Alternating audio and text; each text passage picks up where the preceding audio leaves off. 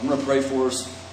Um, I want to encourage you that, as, you know, we've been just coming through the book of Colossians. Most of you know that. But right now, in God's sovereignty, we land on chapter 3, verse 3 through 4. And I, I, I do not just want, I, I want you to learn something. Okay, I want you to learn something about what a text of Scripture means, what this text of Scripture means.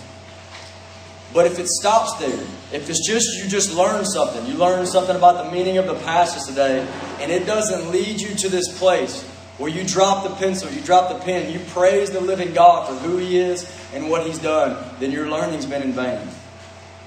So I want to encourage you that everybody here in this room would press into not just learning these things today, but lean in with our hearts that we might worship Jesus Christ as we see what He's done according to His Word. So let's pray. Father, please help us to learn. Give us minds, spiritual ears, spiritual eyes to see. Help us to see the meaning of this passage, God. And Lord, take us to the place that you intend learning to take us, Lord, that we might worship your holy name. God, give us moments in time. As we open your word right now, God, as we stop and we, we want to hear from you, oh God. God, give us moments in time when we worship you for what you are. God, stop us in our tracks of this, just going through the motions of this life. God, you created us for worship. You created us for worship, God. God, let us worship you according to your word.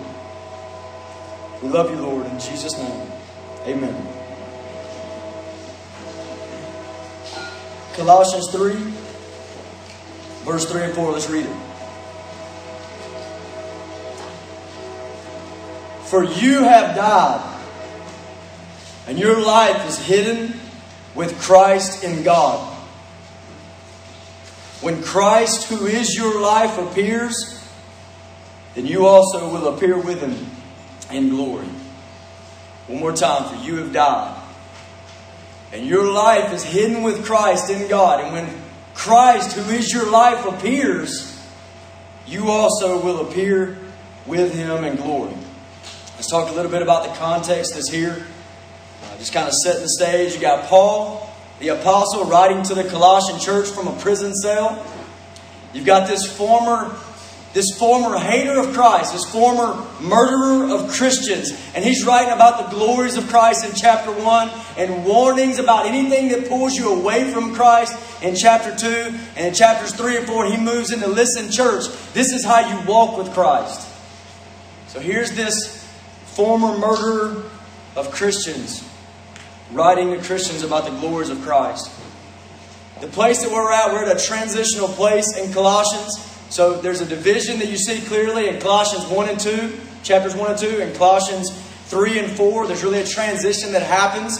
And, and Dustin spoke about this some last week that you're going from the dones, Christ has done, accomplished something, is finished in chapters 1 and 2, and you're moving to the do's. Therefore, here's what you do in chapters 3 and 4. And we see that same division in many letters that Paul writes, Ephesians, Romans, several times we see this, this mindset of, of here's the doctrine first, and then next thing, here's the duty.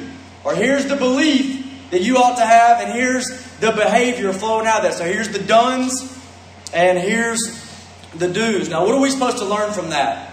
The fact that Paul divides up his letters like that, what are we supposed to learn from that? I'm going to mention two things. One thing we learn from that is this that is a condemnation against Christless religion. Do you understand what I'm saying? The fact that he doesn't just go right into chapters 3 and 4 and give you the do's, but he gives you Christ and what he's done first, that's a, that is a condemnation against Christless morality.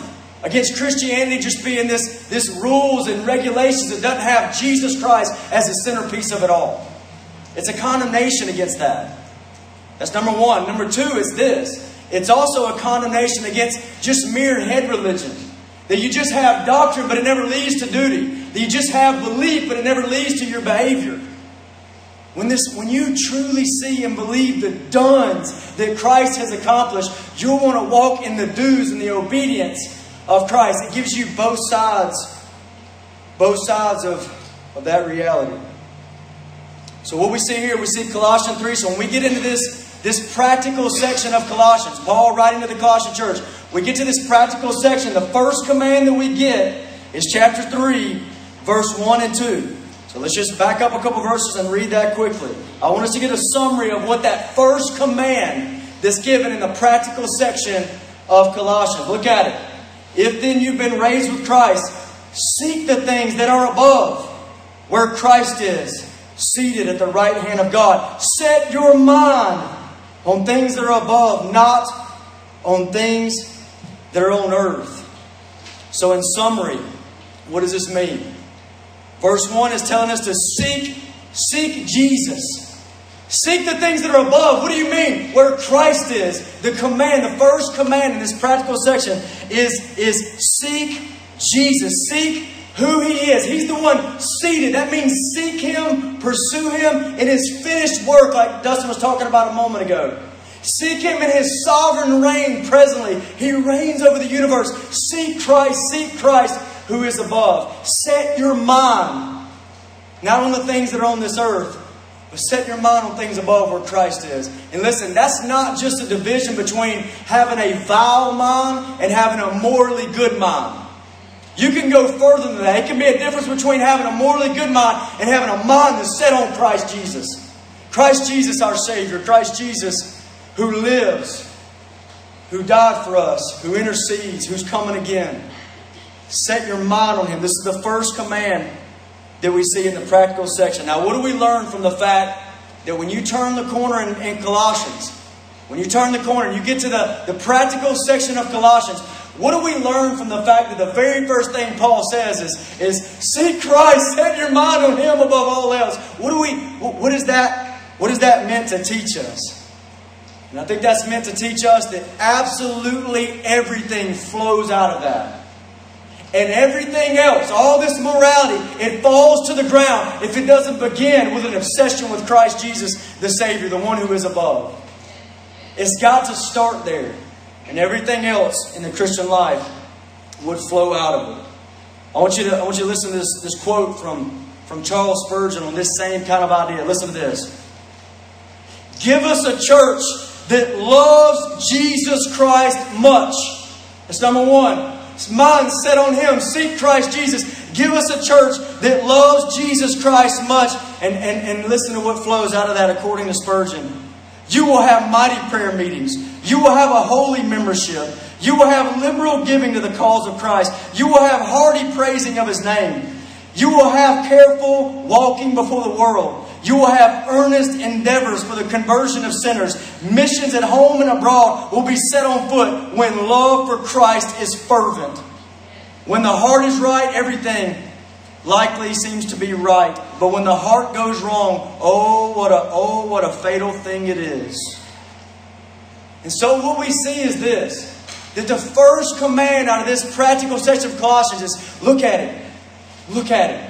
Have a mind set on him. Be obsessed with him. Know who he is, what he's done, what he's doing right now, and what he's going to do in the future.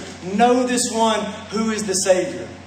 And let me ask you this that pushes us to move into a life that is increasingly growing in the knowledge of our Savior. This increasingly growing and in, in knowing who He is, what He's done, what He's like, everything about Him. Increasing in that. It pushes us into that life, right? Let me ask you something. Have you grown dull of hearing about Christ? Have you grown dull of hearing about Christ? Hebrews 5:11. In that verse of scripture, you don't have to flip there. But the writer of Hebrews says, "Listen, I got a lot to say to you about Jesus. I got a lot to say to you about Jesus, but it's hard because you have become dull of hearing. You become dull of hearing. We should beware of allowing the truths about Christ and about His work to become of no effect. It's like background noise. Like we, we hear the noise, but it has no effect on us. We have to beware of allowing thoughts of Christ and His work to become like that to us. And I believe so often the reason that, that Christians become dull of hearing is because they, they might say on paper that the riches of Christ are unsearchable. And they might say on paper that there's no bottom to knowing Christ, that you cannot reach the bottom of, of His gospel and His word. They might say that on paper, but not really believe it in their hearts. If you don't believe that He is unsearchable in His glory, then you'll grow dull of hearing about Him. You'll say, I got that figured out, moving on to something else. Psalm 145 in verse 3 in Psalm 145, verse 3, it says, Great is our Lord. Listen to it. Great is our Lord, and greatly to be praised. And His greatness is unsearchable. You cannot get to the bottom of His greatness. You'll seek Him for all of eternity and never fully comprehend His glories. And you got to believe that in your soul so that you never become dull of hearing. I want you to listen to this quote from a, a guy named Edward Payson. He's a preacher in the 1800s. They call him Praying Payson of Portland. That rings. Listen to what he said about this. God, how much this title implies, no tongue, human or angelic, can express. It is a volume of an infinite number of leaves. He means it's a book with an infinite number of pages. That's what he's talking about. And every leaf full of meaning. It will be read by saints and angels through the ages of eternity, but they will never reach the last leaf, nor will they fully comprehend the meaning of one single page. How could you ever grow dull at hearing about this Christ unless you've bought into the lie that His greatness is searchable rather than unsearchable? I like to think of it like babies. Like you got a little baby, can't really talk yet, can't formulate his words. And his father comes into the room. And he doesn't know the color of his eyes, he doesn't even know his colors. He didn't know his father's shoe size. He didn't know where his father worked. He can't even say his father's name, but he knows when daddy's in the room. He knows when daddy's in the room. And he's going to spend the rest of his life knowing more and more and more as he gets to know his daddy. And we need to view our look to Christ, seek the Lord Jesus Christ. We must view it this way. There is more to be known. You have not figured it out. And so, as we look at this today, that's what we're digging into the treasure stores of Christ. And I encourage you to lean in and see His glory, okay? So, with these things in mind, let's take a deeper look at verse 3 and 4. Colossians chapter 3, verse 3 and 4. Now, let me say this. These two verses, they give us the reason that we should obey verse 1 and 2. So, verse 1 and 2 says, Seek God, seek Christ, set your mind on the things above. Why? In verse 3 and 4 says, For you have died. For, it's like a because. Why should I do verse 1 and 2? Because you've died and your life's hidden with Christ in God, and when He appears, you'll appear with Him. See it? These verses we look at today are meant to motivate us and move us to obey verses 1 and 2. So, what we see in verses 3 and 4, we see three Christian realities. Three Christian realities in verse 3 and 4. We see a past reality, a present reality, and a future reality for every single Christian. Whether you feel it in this moment or not, if you're in Christ, these realities are true for you. In verses 3 and 4. So let me explain the past, present, and future. Verse 3 Christian, you have died. That's past tense. It's happened. If you're here and you're in Christ, the past tense Christian reality is that you have died. The present tense reality, keep going. And your life, that's presently, right now, your life is hidden with Christ in God. That's a present reality if you're in Christ. And the future reality is in verse 4. And when Christ, who is your life, appears, that's his second coming, he's coming again. When Christ appears, it says, then you also will appear with him in glory. And these three realities, past, present, future, are meant to motivate you to obey verses 1 and 2. Now, here's something very important you need to see. Before we dig into each one of these, this is very important that these Christian realities, these past, present, future realities, they are bound up, they, they are wrapped up in your union with Christ. That if you've been saved, that you've come to the Lord Jesus Christ, then you have been united to Christ like, like a branch is united to the vine. You understand that? And because of that, He, Christ Jesus, died, you die. Christ Jesus lives, therefore you live. Christ Jesus is resurrected He's coming again. Therefore, you're going to appear with Him in glory. Do you see that even in this verse that we're in? Okay, so, so if you look at verse 3, it says, For you have died, and we know from two other places in Colossians, chapter 2, verse 12, chapter 2, verse 20, that it says, We have died with Christ. With Christ. Like Romans 6, you've been united together with Him in the likeness of His death. And then your life is hidden with Christ. You see that phrase in verse 3? Your life, this life you have now, you live because He lives. It's with Christ in God. You're united to Him. It's a spiritual union. Verse 4 When Christ is who, who is your life appears, then you also will appear with Him. You're going to appear with Him. So, do you understand what I'm saying? That the basis for this past, present, and future reality in your life, the basis for that is that Christ has died, that Christ lives, and that Christ is coming again. And because you're united to Him, these, these things are true about you. It's very important that you understand these things are hooked to your union with Christ. 1 Corinthians 6 17 says something says this right here.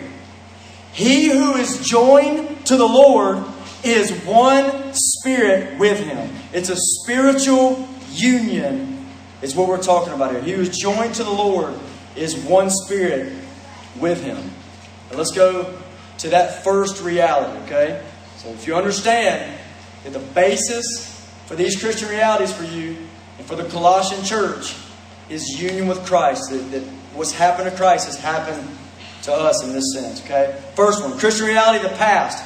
It says right here in verse 3 For you have died. Now, we're not going to spend a, a, a, terrible amount of time there because we've already hit that thought a couple times as we come through Colossians because Colossians has hit that thought a couple of times. But I want you to think about it like this Why should you seek Christ and not the things of earth? Chapter 3, verse 1 and 2. Why? Because you've died. You've died to the things of this earth. You've died to the things of this world. That's the reason why. This is the third time that Paul has mentioned this fact that you have died. You need to get it. You need to, you need to understand it. In fact, in this passage, maybe the emphasis should be something like this. You have died. You really have. I've already said it twice and I'm telling you again. You have died. You're dead, Christian, to the things of this world. You're dead to sin. The Colossian Christian's death and our death is, is hooked in, like I said, to our union with Christ. And therefore, I want to talk about it for just a minute. Christ Jesus really died. He really did. He was crucified on a cross for sinners. The death of Christ is such a glorious accomplishment that think about it. At the transfiguration, when you've got that saint of old Moses and that saint of old Elijah, and they're talking to Jesus, what are they talking about? What are they talking about on the Mount of Transfiguration? And it says right here in Luke chapter 9, verse 31, they spoke of his decease that he was about to accomplish at Jerusalem. It's, so, it's such a big deal that Christ died. It's such an accomplishment that, that Moses, Elijah, and Jesus are talking about on the Mount of, of Transfiguration. And they're saying this is something that's been accomplished. That Christ is going to accomplish a death. Do you think of death that way, an accomplishment? His death was not just a tragedy, it's the greatest accomplishment to ever cross a human mind. Think about it. The death of Christ made a way for God to forgive sinners and still maintain His justice. The death of Jesus Christ made a way for the great hater of sinners to let sinners go free. Every Colossian Christian, think about it. Every one of these Colossian Christians that would have received this letter and they're in Christ, right now in the presence of God, they are experiencing fullness of joy in His presence. Do you realize that? The first readers of this letter are before God, before His throne, worshiping in joy you have never experienced ever. Do you realize that? Now, now, what got them there? What accomplished that? Was it just because they were such great people? They're just such good people. Is that why? George Whitefield, he said in his, his his last sermon and the, the night before he died, he, he said this. He said, Works? Works? A man get to heaven by works? I would as soon think of climbing to the moon on a rope of sand. It's not by their works. This Colossian Christians standing before the living God. Why? Because Christ's death accomplished something for them. They could be set free. They're the ones that deserve nothing but hell. And they can be set free. The death of Christ. And Paul says, since Christ has died and you're united to Him, you've died. For you have died with Christ. You have died to sin's condemning claims on you. Think of sin like a lawyer that testifies against you in that last day. You might as well be talking to a dead man. It means nothing anymore. You're dead to sin's tyranny over you. You once had a chain around your neck and sin told you where to go, but those chains have been broken.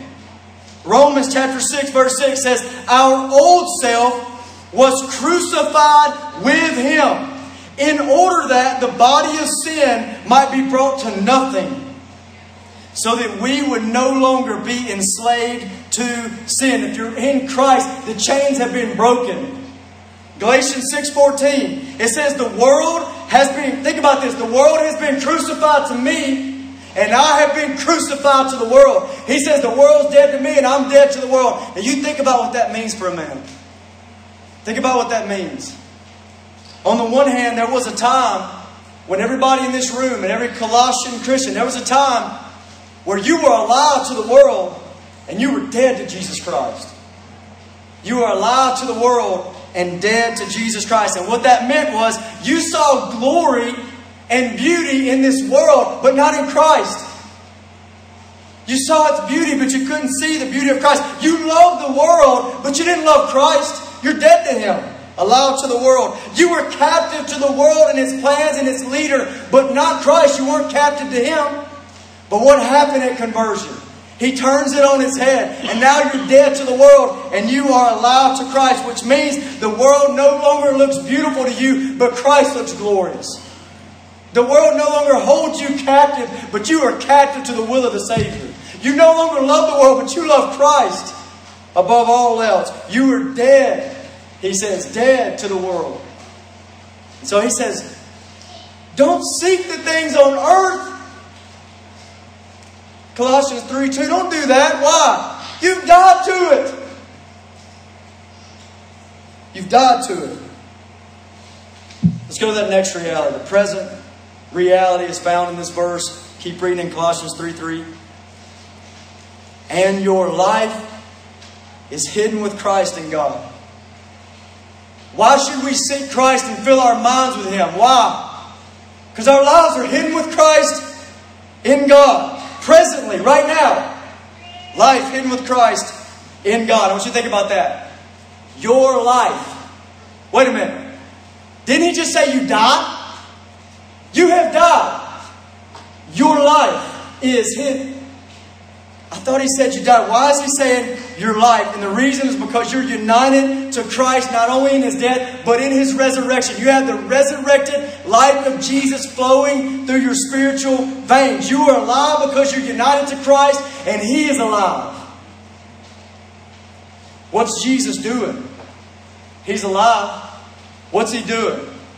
We could go on and on and on about that, but I'll mention three things that Christ Jesus is doing right now as we speak and will continue to do. Number one, He is reigning as King. This means He is subduing all His enemies under His feet, and He is a good and glorious and marvelous King to His people. 1 Corinthians 15 says, Christ has been raised from the dead, and He must reign until He's put all His enemies under His feet. Number two, What's he doing right now? He's interceding for his people.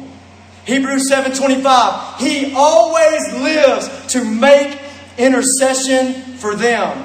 What love is this? What kind of love is this that Jesus has become your great high priest and he intercedes on your behalf? Do you know how many thoughts he has towards you if you're in Christ Jesus? It's more than the sand on the seashore. His thoughts towards you, his love towards you. Number three, he is redeeming a people for himself right now. He is the Redeemer. He's granting faith to his people. He's granting repentance to his people. He's granting the forgiveness of sins. He's delivering sinners out of darkness into his marvelous light. He's doing all that right now as we speak. That's his work as he's seated on high, seated in the heavenly places. Now you think about it. What about your life? So this is what he's doing now. And your life is hidden with him, hidden with Christ in God. So, so your life, you know, Colossian church, your life, or Grace Community Church, your life is with Christ in God. That means you are benefiting from all these things we just mentioned. You're benefiting the life of Christ and all that He's doing. You are benefiting from that like a, like a branch attached to the vine. Think about it like this. Number one, I said that He's reigning as a king. You are sons and daughters of the king. Did you think of yourself that like that this morning if you're in Christ? Son and daughter of King of kings and Lord of lords. I said number two that he's interceding. And because he's interceding, listen to me. You partake of that. You will persevere to the end. That means because he's interceding for you, you're going to make it. Hebrews 7.25 says he saved those to the uttermost who come to God through him since he always lives to make intercession for them. You'll be saved to the uttermost if you're in Christ. And third, he's redeeming. I said he was redeeming a people, and you're one of them bought by Jesus, purchased by Jesus. You get to be a part right now of this global mission where He is redeeming a bride to Himself from every nation, tribe, and tongue. You see, you partake of that. Your life is hidden with Christ, His life in God. You partake of that. Now, I want to talk about this one word, and you need to, you need to understand this, okay? There's a lot of things you can think it means when you think hidden with Christ and God. Listen, what, why, why does it say hidden right here? Why does it say hidden? Hidden with Christ and God. Why is, why is your life with Christ that's in God, why is it described as a hidden life? Hidden. This word hidden, it means to be concealed. Something's concealed, it's going to be revealed later. It's concealed, it's going to appear. Later, it's concealed, it's hidden. Now, two phrases that help us understand what this means. Let me just give you, they're right here in verse 3 and 4. That help you understand what it means that the Colossians were hidden in Christ and God, and that you, if you're in Christ here today, that your life is hidden with Christ and God. Two phrases that help you understand that. The first one is, is right after it. It says you're hidden what?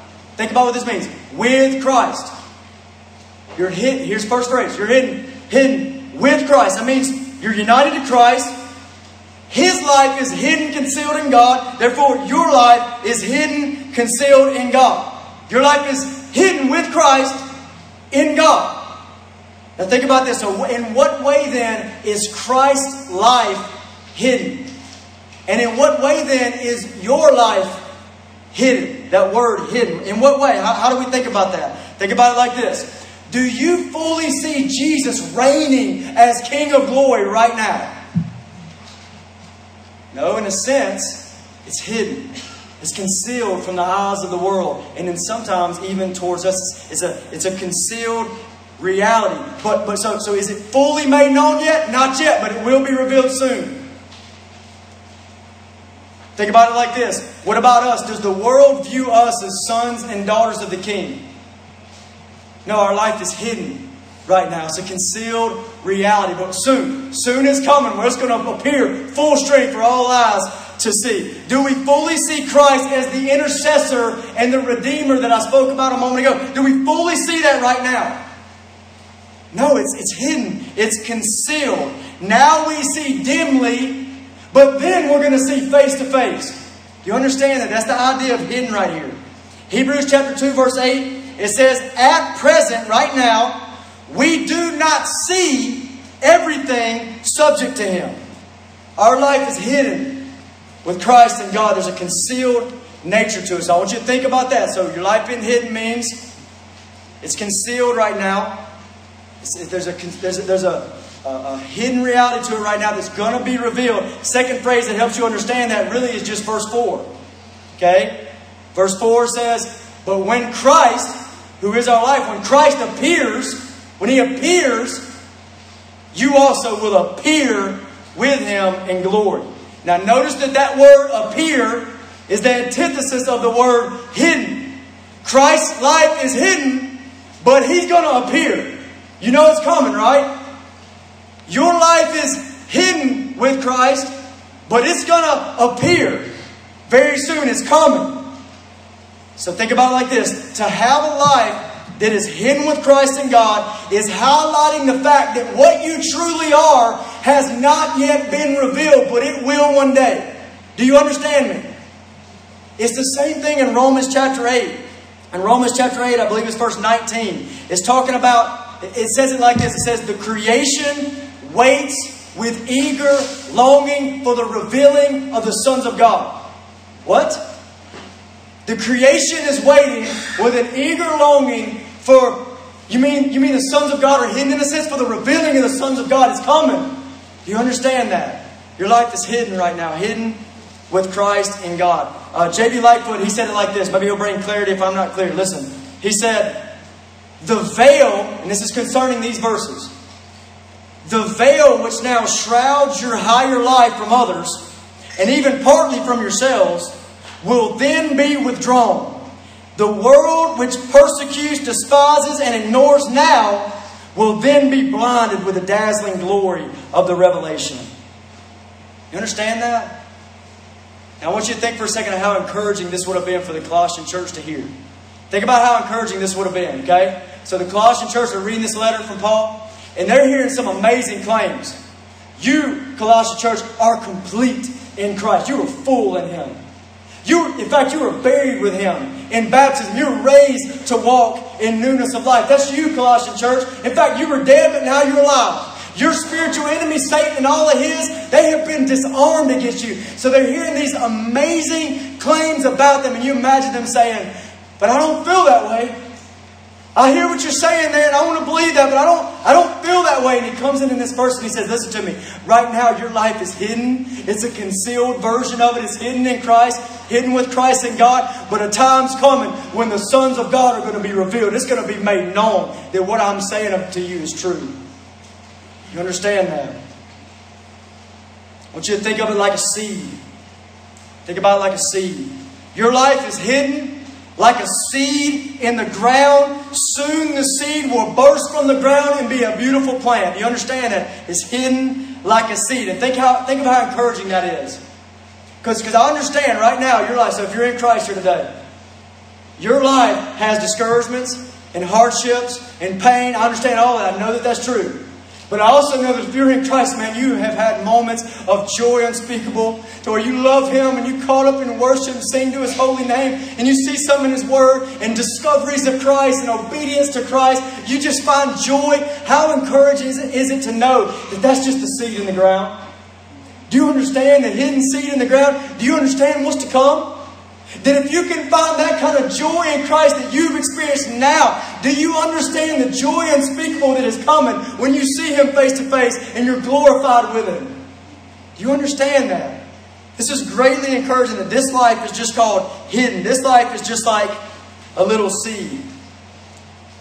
I, I, I saw, I heard a, a good, I guess, uh, parallel to this. We, we drove to Missouri here recently.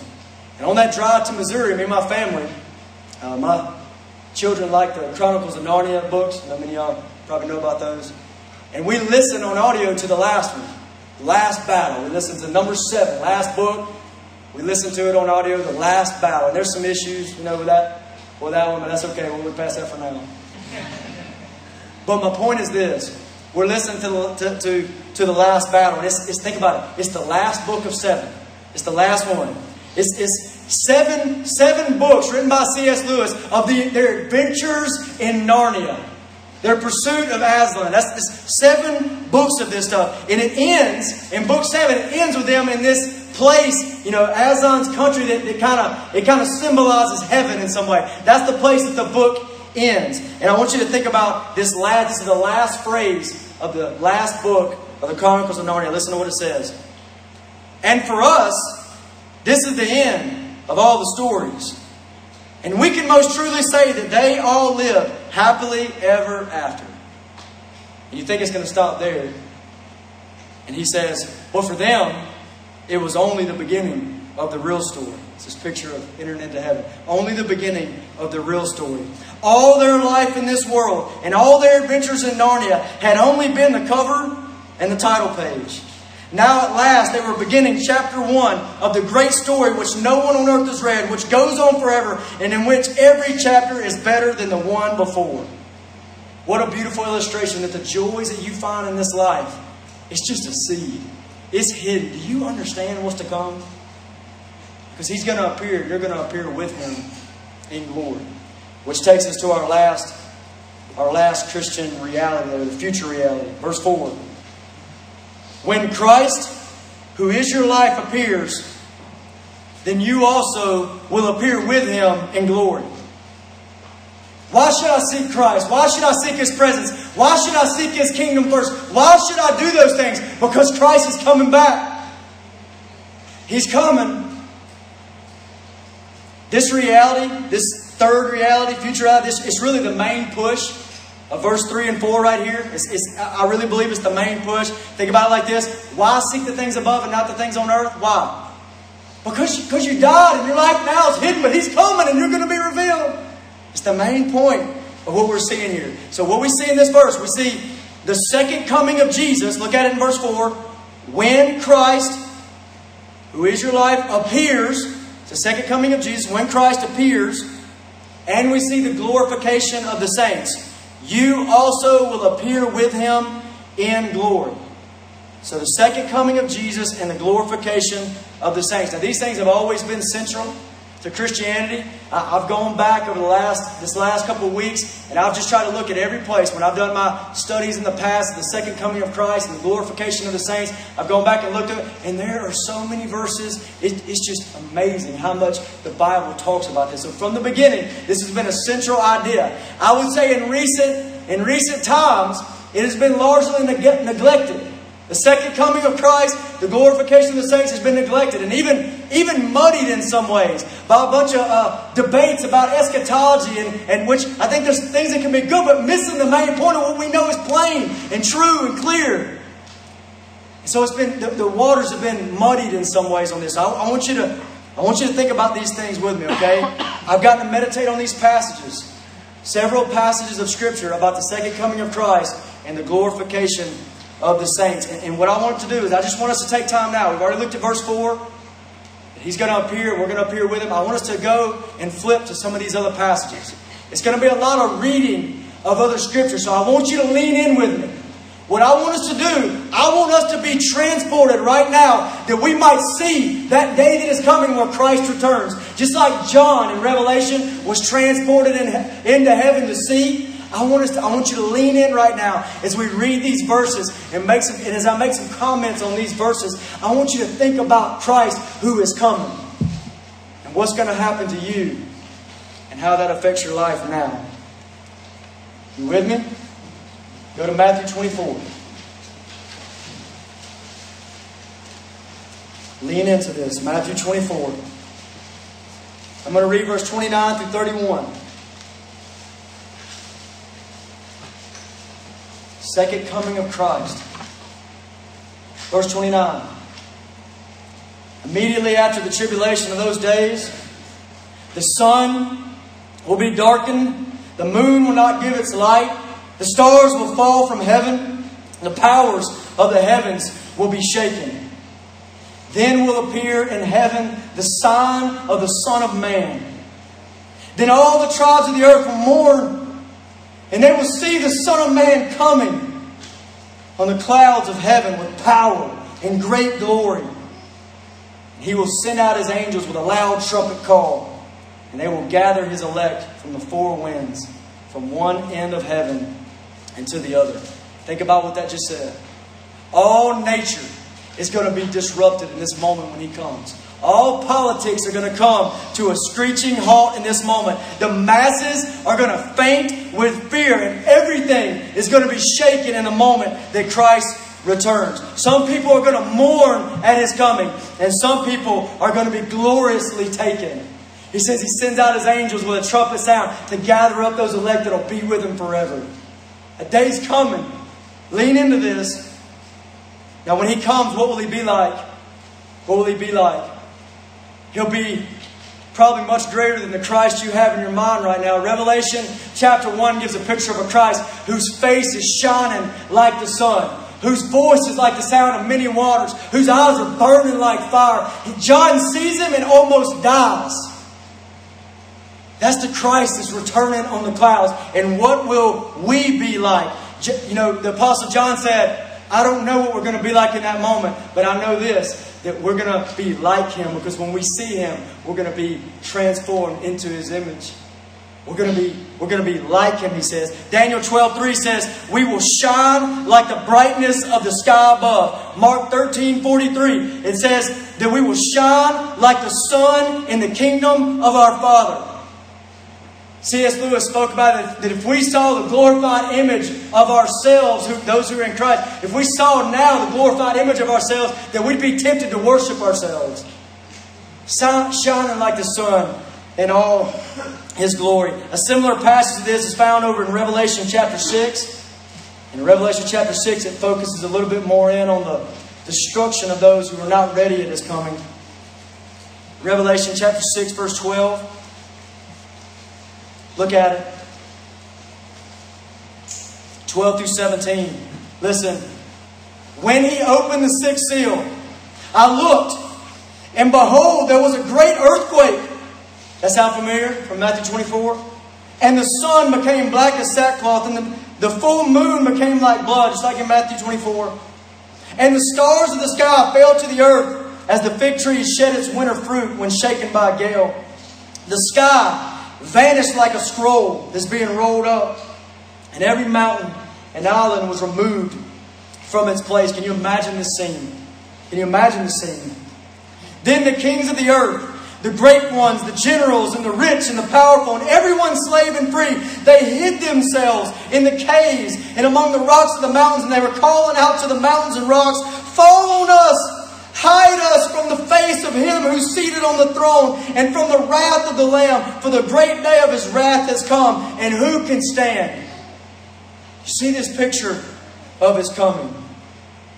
If your life is not hidden with Christ in God now, you'll be hiding from Christ later. That's what we see in Revelation chapter 6. Turn with me to 1 Thessalonians chapter 4. Lean into this. Lean into this. This, if you see this, if you're transported into seeing that day, it's going to cause you to do Colossians chapter 3, verse 1 and 2. Go to 1 Thessalonians chapter 4. I'm going to read verse 16 through 18. Listen to it. For the Lord Himself will descend from heaven with a cry of command, with the voice of an archangel, and with the trumpet, the sound of the trumpet of God. And the dead in Christ will rise first. Then we who are alive, who are left, will be caught up together with them in the clouds to meet the Lord in the air, and so we will always be with the Lord. Therefore, encourage one another with these words. He's going to descend with power. It says he descends with a shout, with the voice of an archangel, and with the trumpet of God. Can you imagine it? Can you imagine that mighty shout, that mighty cry of command? Can you imagine sitting in this room and all of a sudden you hear that voice go out that shatters the earth and shakes it? All the earth will tremble in fear. Transport yourself there. Think about it. Can you imagine that? That trumpet exploding. And all the earth will tremble with fear. Think about it like this. There you are, washing your dishes at home. just washing your dishes. And suddenly a glorious divine shout never heard by human ears. It rings throughout the earth. It shatters the windows of your house. You look at your kids and their eyes are like saucers. You run outside to see what's happening and you see the dead in Christ going to meet their Savior in the air. Can you imagine that in that moment? At this point, you see it happen. The dead in Christ rising. And at, at this point, you are either one or two things. You are either trembling with joy unspeakable and admiration of Christ just before you're taken to meet Him, to be with Him forever, your body changed. Either that's where you're at, or you're filled, you're, you're filled with fear and despair unspeakable because you know that the one that you have rejected or the one that you have lightly esteemed has come to condemn you to hell forever. Can you imagine that scene? Second coming of our Christ. Imagine that shout. You hear that trumpet blast. To some people, it's going to be the most beautiful sound that's ever hit their ears. And yet, for others, it'll be the sound that ushers them into eternal damnation. What about you? 1 Corinthians 15. Beautiful coming of Christ. 1 Corinthians 15, verse 51. Go with me. Lean into this. Come on, church. Lean into this. Verse 51. Behold, I tell you a mystery. We shall not all sleep, but we shall all be changed in a moment, at the twinkling of an eye at the last trumpet, for the trumpet will sound, and the dead will be raised imperishable, and we shall be changed. For this perishable, this perishable body must put on the imperishable. This mortal body must put on immortality. When the perishable puts on the imperishable and the mortal puts on the immortality, then shall come to pass the saying that is written, Death is swallowed up in victory. O death, where is your victory? O death, where is your sting? A beautiful mystery, it says, is coming. In a moment, it says, just, just a moment of time is coming. In a twinkling of an eye, it says. We would say, in the blink of an eye. Just in the blink of an eye. Suddenly the King of glory is upon you. Can you imagine that? One moment you're just sitting and, and you're listening to an insufficient preacher talk about the second, second coming of Christ. One moment you're just listening. And you're sitting there, and the next moment, the King of Glory is upon you, and it's over. In that moment. And those interested in the words of Christ and who He is go to meet Him in unending glory, unending joy, and those who could care, couldn't care less about the preaching of Christ meet their end in doom. Philippians chapter 3. Lean into this. Philippians chapter 3, verse 20 and 21. Listen. But our citizenship is in heaven. And, and from it, from heaven, we await a Savior, the Lord Jesus Christ, who will transform our lowly body to be like His glorious body by the power that enables Him even to subject all things to Himself. We await a Savior. He's coming with power, and time is going to stand still in the moment that He comes. And He will transform our lowly body to be like His glorious body. Right now, we're, our life, Colossians 3 4, we're, we're 3 3, we're hidden with Christ in God in these lowly bodies. But a time's coming, we'll be transformed into the likeness of His glorious body when He is revealed, when He appears, and we appear with Him in glory. Says that he'll come like a thief in the night in a few places. He'll come like a thief in the night. I heard somebody give an analogy of a thief that went into this very, very, very expensive store. And this thief goes in the store, he breaks in, but he's not there to steal anything. He wants to, he wants to do a prank on people. He wants to do a practical joke. And he goes in there and he just takes all the, the little the, the tags for how much stuff costs and he switches them all over the place in the store.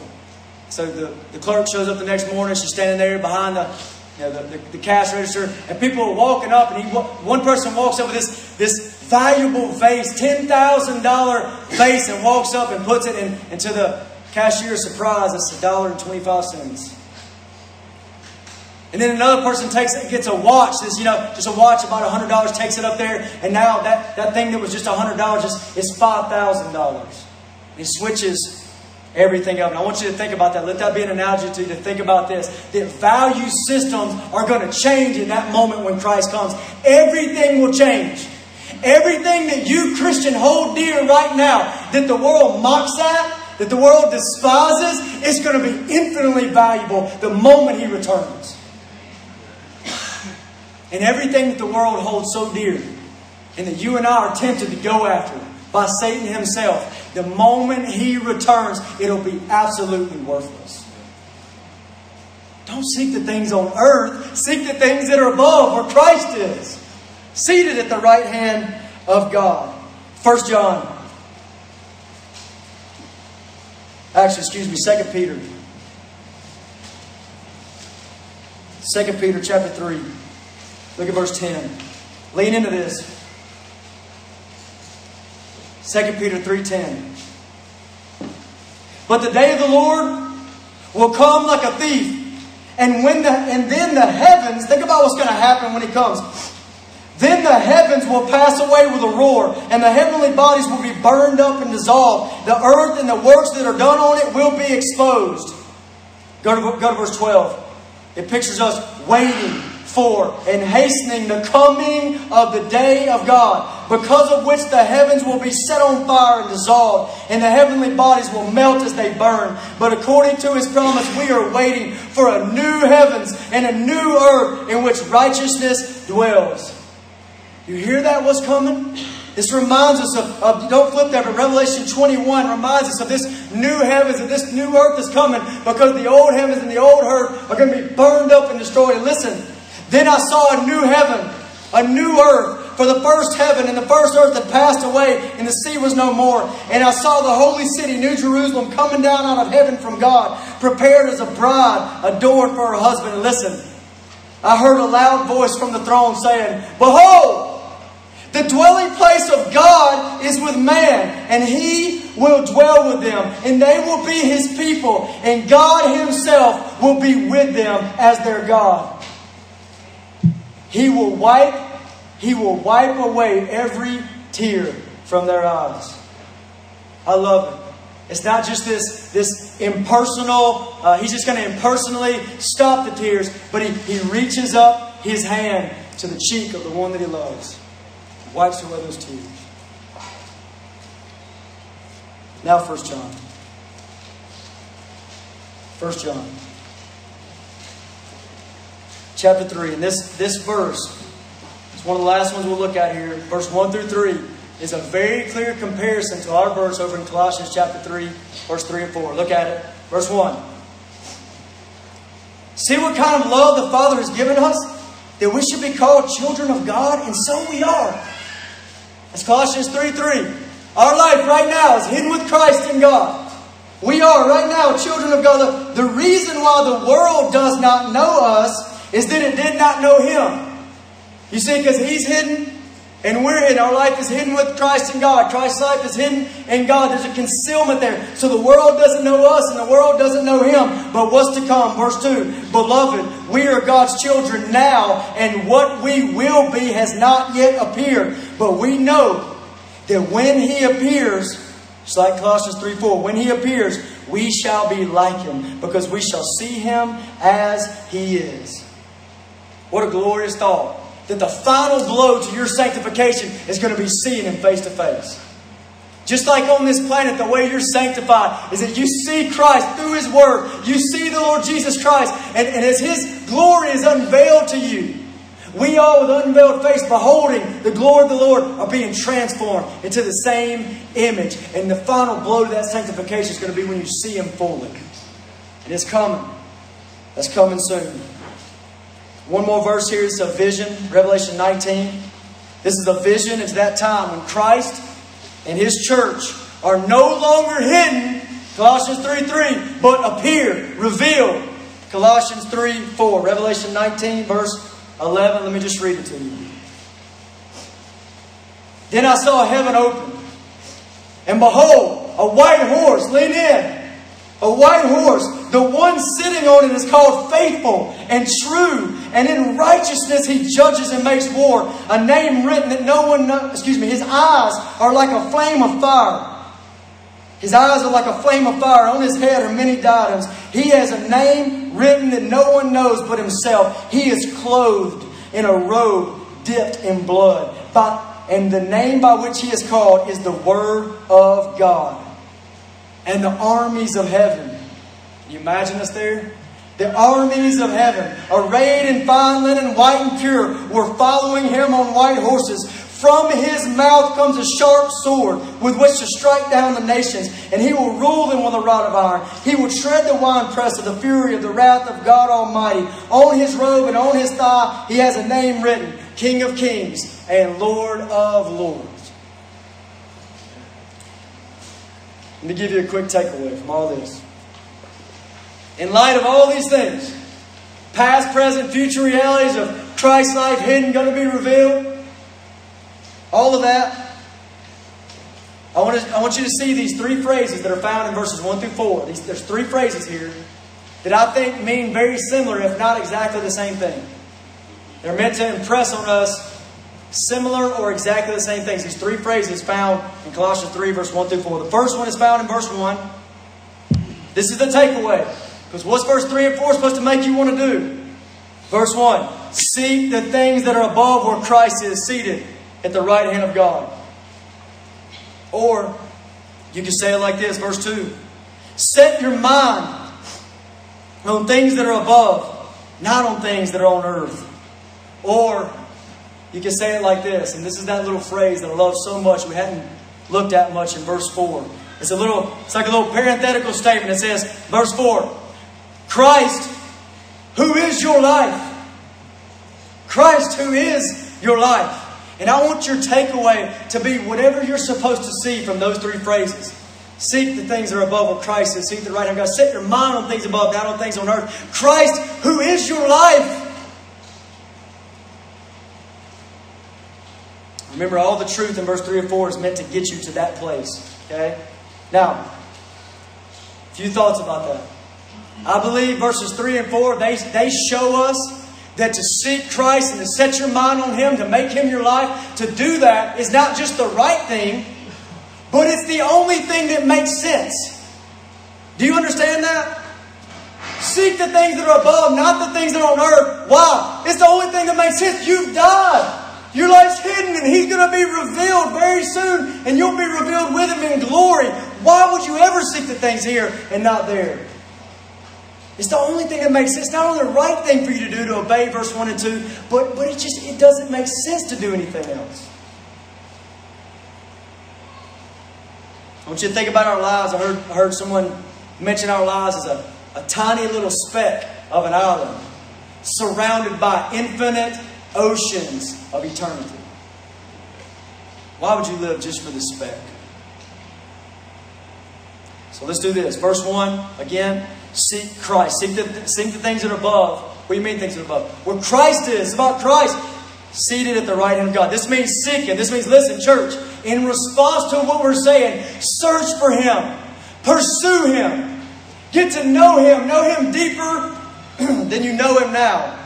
And it says, know him in his in his seated nature, meaning, as we said earlier, his work is finished. Know the finished work of Christ. He's seated and that he is reigning as king. Know him as the present reigning king and let him reign in your life. This is the push.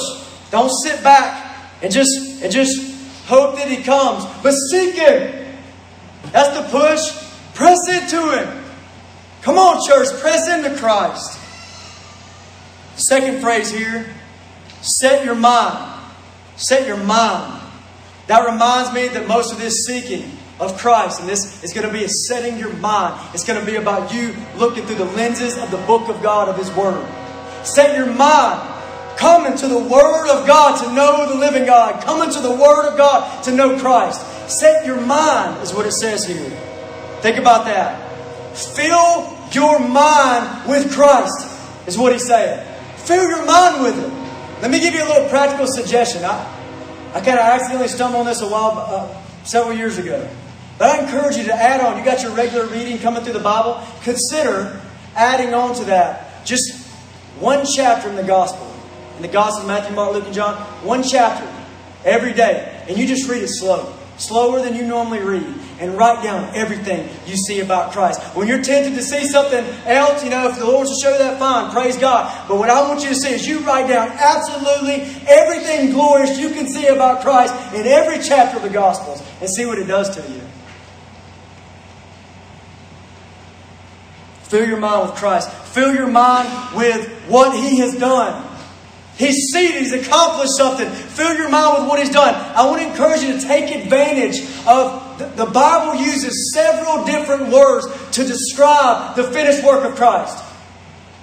So often we just say saved, that's all we say. He uses several different words. You take advantage of those words. Think about these words atonement, Christ has done it. Propitiation, reconciliation, redemption, regeneration, union with Christ, imputation, justification, adoption, sanctification, glorification. These are Bible words to, to blow up in your mind. Look at what He has done. Do you see it? Set your mind, fill your mind with these things. Fill your mind with what Christ is doing right now. Fill your mind with the future coming of Christ. Fight to make these things your constant meditation. Not TV, not social media, but a mind totally set on Christ and His Word. That's the push here. In light of who He is, in light of what He's done. A few verses on meditation, a constant meditation upon Him. Psalm 1 2. It says, His delight is in the law of the Lord, and in His law He meditates day and night.